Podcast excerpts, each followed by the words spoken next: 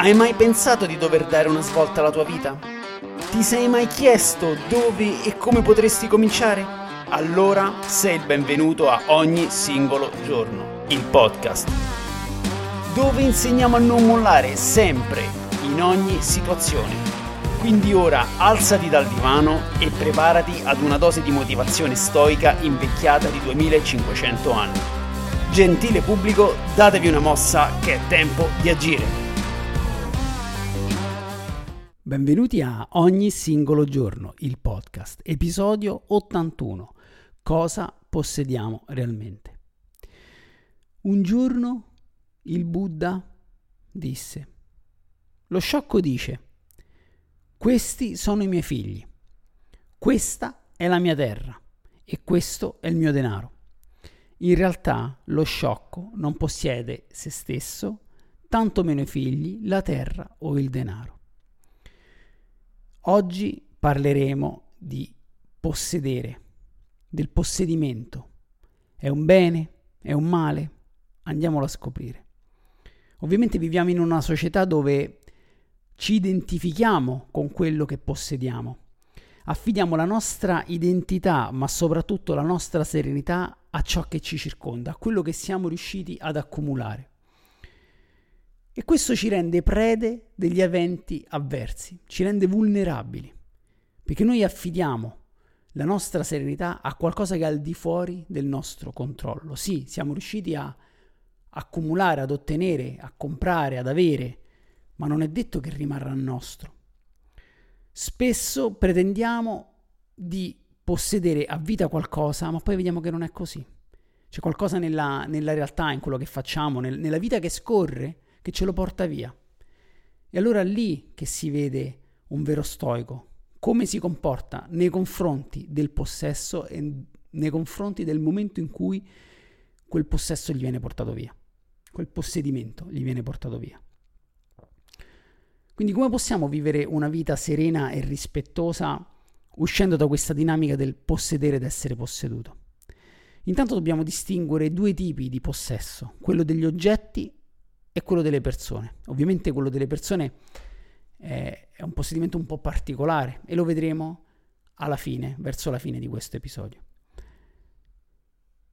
Secondo gli stoici, al contrario dei buddisti, e buddisti mh, nella loro filosofia, qualsiasi forma di, di, possesso, di possedimento è male, quindi l'uomo non deve possedere nulla. Gli stoici, al contrario, o comunque in maniera diversa, pensano che possedere non è male, ma ciò che nuoce all'anima è l'attaccamento a ciò che si ha, il eh, investire risorse mentali, risorse affettive in qualcosa che è al di fuori di noi, in qualcosa che si possiede, in un oggetto, essere eh, legati a qualcosa che è al di fuori, qualcosa che può controllare con, con instabilità il nostro eh, stato emotivo.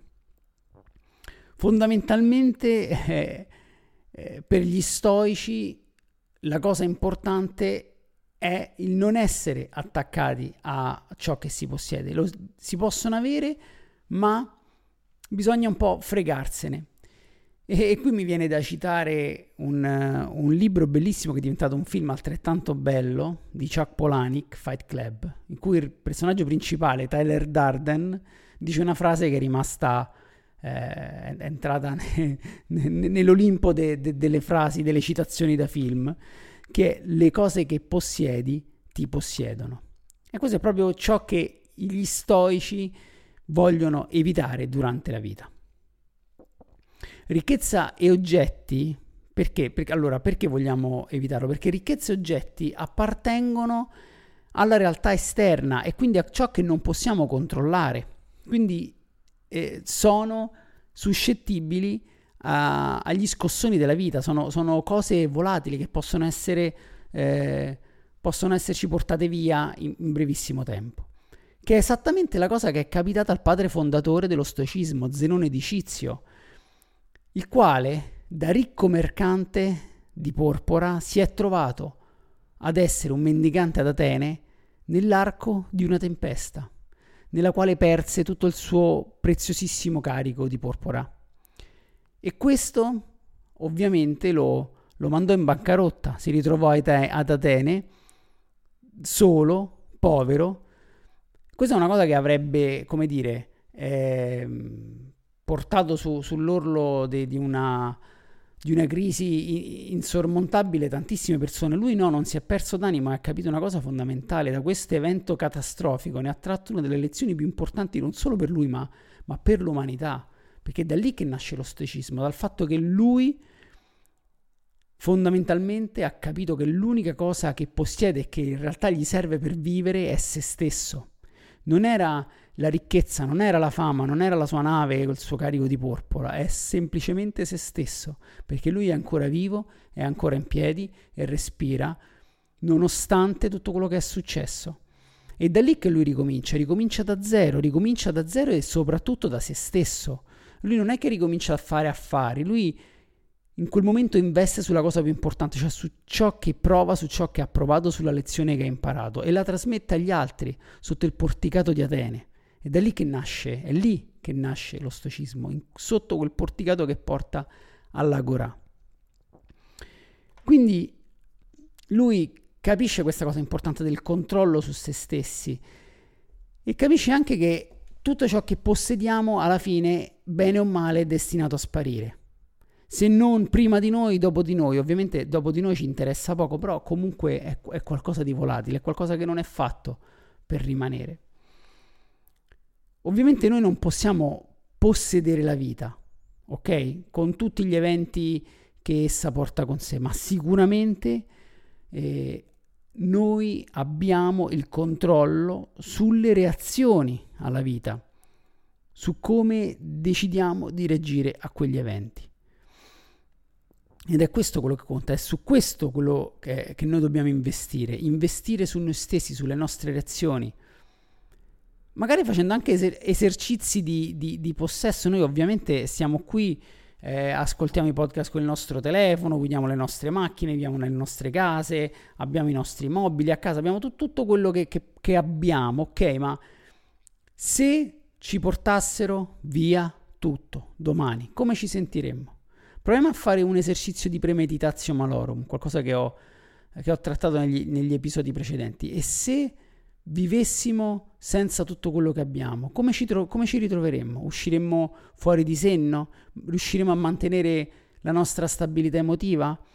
Seneca, che era un, un avvocato ricchissimo e molto influente, una volta a settimana, una volta al mese, non ricordo, lui decideva di vivere giorni da povero. Lui si vestiva di stracci, aveva un buco in non so in quale quartiere di Roma, ci viveva come un qualsiasi eh, rappresentante, chiamiamola, della plebe romana. E faceva questo esercizio per vedere nel caso un giorno si fosse trovato a vivere veramente in quella condizione, se, se l'avesse superata, se fosse stato in grado di superarla. Noi ovviamente non dobbiamo vendere tutto, privarci di tutto, andare a vivere sotto, sotto i ponti, però fare questo esercizio mentale di premeditatio malorum e pensare a cosa potremmo, eh, come potremmo vivere un trauma del genere, un, un trauma esterno ovviamente. È, è così trauma- sarà, anche, sarà, così traumatico anche per noi oppure riusciremo a, a, a superarlo? Ovviamente qual è la, la, bellezza della premeditazione malorum e di conseguenza del nostro cervello? Che a furia di pensarlo noi ci abituiamo all'idea. Ovviamente se mai dovesse accadere sarà comunque un evento importante, ma la, la destabilizzazione emotiva che ne, che ne, conseguirà sarà molto minore rispetto a um, un, lo stesso evento però ci prende alla sprovvista. Quindi non, non non, me ne accor- non, non ci ho pensato mai, quindi ok, ti, ti lascia assolutamente spaesato. Probabilmente ci renderemo conto che tutto quello che possediamo in realtà sì, ci serve per stare bene, per stare meglio, ma non per stare bene, perché quello che ci fa stare veramente bene è quello che abbiamo dentro, è quello che facciamo per noi, sono le lezioni che impariamo, sono le, le cose che collezioniamo e che maturano dentro di noi, sono i rapporti genuini con gli altri, quella è, quella è la ricchezza che ci, ci permette di assaporare la vita, sono le nuove abilità che, che impariamo, qualsiasi cosa, qualsiasi cosa che rimane al, dentro di noi e non fuori di noi, quello è qualcosa che vale la pena possedere, è qualcosa che vale la pena eh, mh, mm, investire del tempo. Ovviamente, come dicono gli stoici, non c'è nessun... Eh, non ci deve essere nessun mm, rimorso o comunque senso di colpa al voler accumulare ricchezza. Si può essere ricchi, si possono avere belle macchine, belle case, qualsiasi cosa, non, non c'è nulla di sbagliato in questo. Il problema è che se noi diventiamo dipendenti da tutto questo possedimento, no? Le cose che possediamo ci possiedono, no? Sentiamo un po' la voce di Tyler Darden dentro che ci, che ci dà questo scossone. E, e questo è, mm, è, importantissimo perché un po' ci libera da quello che è il, il, il, il circolo vizioso del, dell'avere sempre più cose. Se noi spostiamo il focus, l'attenzione, la, l'importanza dall'esterno all'interno, viviamo in maniera molto più serena. Molto probabilmente riusciremo anche a liberarci da quello che è quel, quell'istinto di shopping compulsivo oppure pensare che noi abbiamo davvero bisogno di cose nuove. Eh, uno ovviamente magari quelle cose gli servono per vivere meglio, ma non sono indispensabili per essere felici. Se pensiamo che qualcosa al di fuori di noi stessi è indispensabile per essere felici, non parlo solo di oggetti, parlo anche di persone, allora significa che c'è qualcosa che manca al nostro interno e quella cosa lì fuori in realtà non fa altro che dare un senso di, di pieno a un vuoto che abbiamo dentro. Però quel vuoto che abbiamo dentro non lo dobbiamo colmare con qualcosa di esterno, dobbiamo lavorare per colmarlo dall'interno, magari chiedendo aiuto a qualcuno, a un professionista, a qualsiasi cosa, perché spesso tanti problemi non, non si riescono a risolvere da soli con l'auto, con, con, il dialogo interiore, ottenere un diario, a volte serve un aiuto più concreto. Se noi abbiamo questa, questi atteggiamenti disfunzionali, di acquisti compulsivi, di dipendere dagli altri per determinate cose, non è normale. Noi, magari la nostra società ce li ce li abbona come normali, ma sì, ma alla fine è brutto stare da soli, ma sì, comunque se uno si compra un paio di cosette ogni tanto fa bene, ma sotto questo condonare questi atteggiamenti si nasconde magari un qualcosa di patologico che è meglio che andiamo ad indagare e a risolvere. Una persona, diciamo, centrata è una persona che ha già tutto quello che serve per essere felici dentro, tutto ciò che è fuori è un qualcosa in più che abbellisce, ma la struttura base, il telaio, già è tutto dentro. Il telaio è robusto, è solido e si può eh, abbellire, si può implementare con tantissime cose, con rapporti, con, con oggetti, perché no?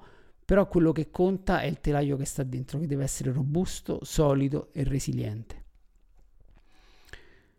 Quello che eh, il, la seconda parte del podcast che è quella un po' più delicata, diciamo così, è proprio quella che riguarda il possesso delle persone. Come introdotto qualche cosa adesso, qualche concetto adesso, vale lo stesso per le persone. Se io dovessi avere un senso di possesso nei confronti del mio partner, questo significa che c'è qualcosa di disfunzionale nel rapporto che sia da parte mia o, o magari è stato indotto dal, dal, mio partner, dalla mia partner, quello che è. I rapporti sani sono rapporti che si basano sull'eguaglianza, non c'è nessun posseduto e nessuno che possiede, nessun possidente. Quando si instaura una dinamica così sbilanciata, uno dei due o entrambi hanno quei famosi vuoti che cercano di colmare con qualcosa di esterno. Vengono date delle, delle aspettative a una persona al di fuori di noi che spesso vengono tradite, ma non perché la, la, persona che ci sta accanto non è all'altezza, perché è un'altra persona, non siamo noi, non può stare dentro di noi, non può capirci, non può leggere quello che siamo. Per aprirci, per essere veramente, per vivere veramente una relazione stabile, serve la comunicazione, serve, serve capire quello, serve capire chi si, ha, chi si ha davanti e soprattutto serve essere in equilibrio, ci deve essere un equilibrio, grazie all'equilibrio la relazione può essere fondamentalmente eterna, cioè fino, fino alla fine, come, come, purtroppo ormai se ne vedono sempre meno. attraverso la comunicazione, attraverso il lavoro su se stessi, non sugli altri. Nessuno può cambiare un'altra persona. Non pretendete di stare con una persona con l'idea di doverla cambiare prima o poi, perché no, sto lato proprio non, non lo posso vedere, non lo posso sentire. Eh, dirò io non posso cambiarlo. Quella persona nemmeno sa magari di avere quel lato così fastidioso per voi magari lo è solo per voi, per quella persona non lo è o per le altre persone non lo è, magari è una disfunzione che avete soltanto voi, non lo potete sapere, ma comunque il concetto base è che non si possono cambiare le persone. Quello che potete fare, l'unica cosa che potete fare è cambiare voi stessi. Cambiare il modo in cui siete, il modo in cui vi rapportate agli altri, il modo, il modo in cui accettate gli altri. Questa è l'unica cosa che potete fare. Potete esortare a fare un esame di di coscienza, un, un, un lavoro interiore sugli altri, magari sul vostro partner attraverso la comunicazione, perché magari c'è quel lato che non vi convince, ma non dovete imporre il cambiamento, lo dovete semplicemente, come dire, innescare ed accompagnare se la persona accanto a voi è d'accordo, se anche quella persona ne vede, vede una criticità in quello che dite, altrimenti non esiste, non esiste cambiamento. Discorso ancora più importante lo è con i figli, perché ovviamente dire che io possiedo qualcuno, un partner, una partner, suona male. Anche, diciamo, alcune persone che condonano questa cosa, altre un po' meno, però non si possiede, non, si, non è che è la mia, il mio ragazzo, la mia ragazza, non è tuo, è, è una persona, no? Al tuo, al tuo livello. Questa cosa però non, e, e, quindi suona sbagliato. Su, c'è qualcosa che suona male. Suona male nel dire, è, nell'esprimere un possesso nei confronti ecco, di un partner. Cosa che invece non, non, non sentiamo questa, come dire, questo stridere, questa stonatura nel dirlo dei figli. La nostra impostazione di base è che noi possediamo i nostri figli, noi li abbiamo, eh, tra virgolette, um, creati, no? anche se insomma poi sappiamo benissimo come va a finire, noi li abbiamo tirati su, quindi fondamentalmente sono nostri, ci appartengono. In realtà, anche se sono stati generati da noi, non ci appartengono affatto. Noi non siamo qui per possederli, noi siamo qui per educarli. Loro sono delle persone indipendenti, esattamente come noi. Sin da quando nascono sono delle persone. E, e quindi non, non siamo qui per imporre il nostro, mondo, il nostro mondo sopra loro, non siamo per trasformare i nostri figli dei piccoli mini-me, no? alla Austin Powers. Noi siamo qui per accompagnarli, per dargli tutti i mezzi necessari per sviluppare uno spirito critico, per metterli in guardia sui problemi del mondo, anche se questo magari porta sempre quel, il nostro punto di vista, ma comunque quello che conta è evitare di pensare di avere un diritto di possesso su di loro. Arriverà un'età in cui a nostro malincuore, perché come genitori ci, affez- ci affezioniamo ai nostri figli, ci, ci affezioniamo ad averceli intorno, a stare con loro, ma arriverà un punto in cui dovranno lasciare il nido, dovranno andare per la loro strada e se noi avremo fatto un buon lavoro, non solo loro andranno sulla loro strada, ma saranno anche riconoscenti di quello che abbiamo fatto. Al contrario, se noi continuamente per tutta la loro esistenza, da quando nascono fino a quando provano a lasciare il nido, noi cerchiamo di dominarli, di imporre il nostro modo di vedere, le nostre, le nostre regole. Io non parlo delle regole del, del buon vivere, non parlo di, eh, delle, di educazione civica, parlo magari di regole intese come modi di fare le cose, di vedere le cose, devono essere per forza come dico io, come fa, faccio come dico io.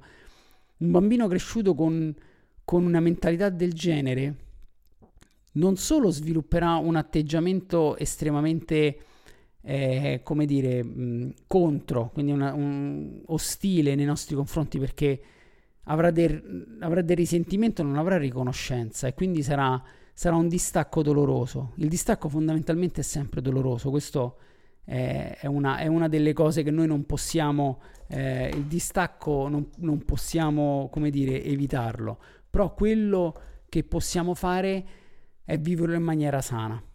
E se nostro figlio, nostra figlia, si eh, spicca il volo, ma con riconoscenza noi comunque viviamo, eh, continueremo diciamo, a vivere in, eh, in, pace con noi stessi, ok? No, non avremo risentimenti, abbiamo fatto del nostro meglio e questo è quello che conta.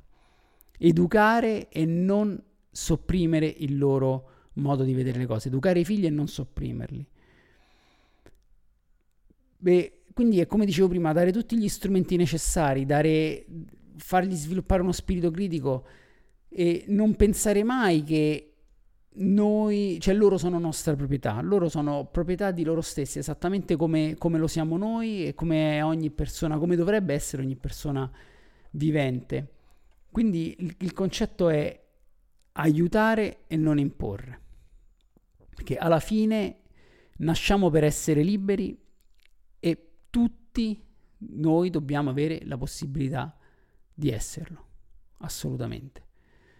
E con questo vi auguro una buona giornata. Anzi, prima di augurarvi buona giornata, vi ricordo che se volete supportare il podcast, dategli un voto su Apple Podcast o su Spotify. 5 stelle, grazie, o anche su Amazon Music, ah, oppure in descrizione di questo eh, episodio trovate il link al negozio dove c'è il mio libro, dove ci sono le magliette, le patch della sfida, se volete mettervi alla prova provate la zavorrata la sfida. E, ed ecco, adesso sì, vi auguro una buona giornata. Grazie.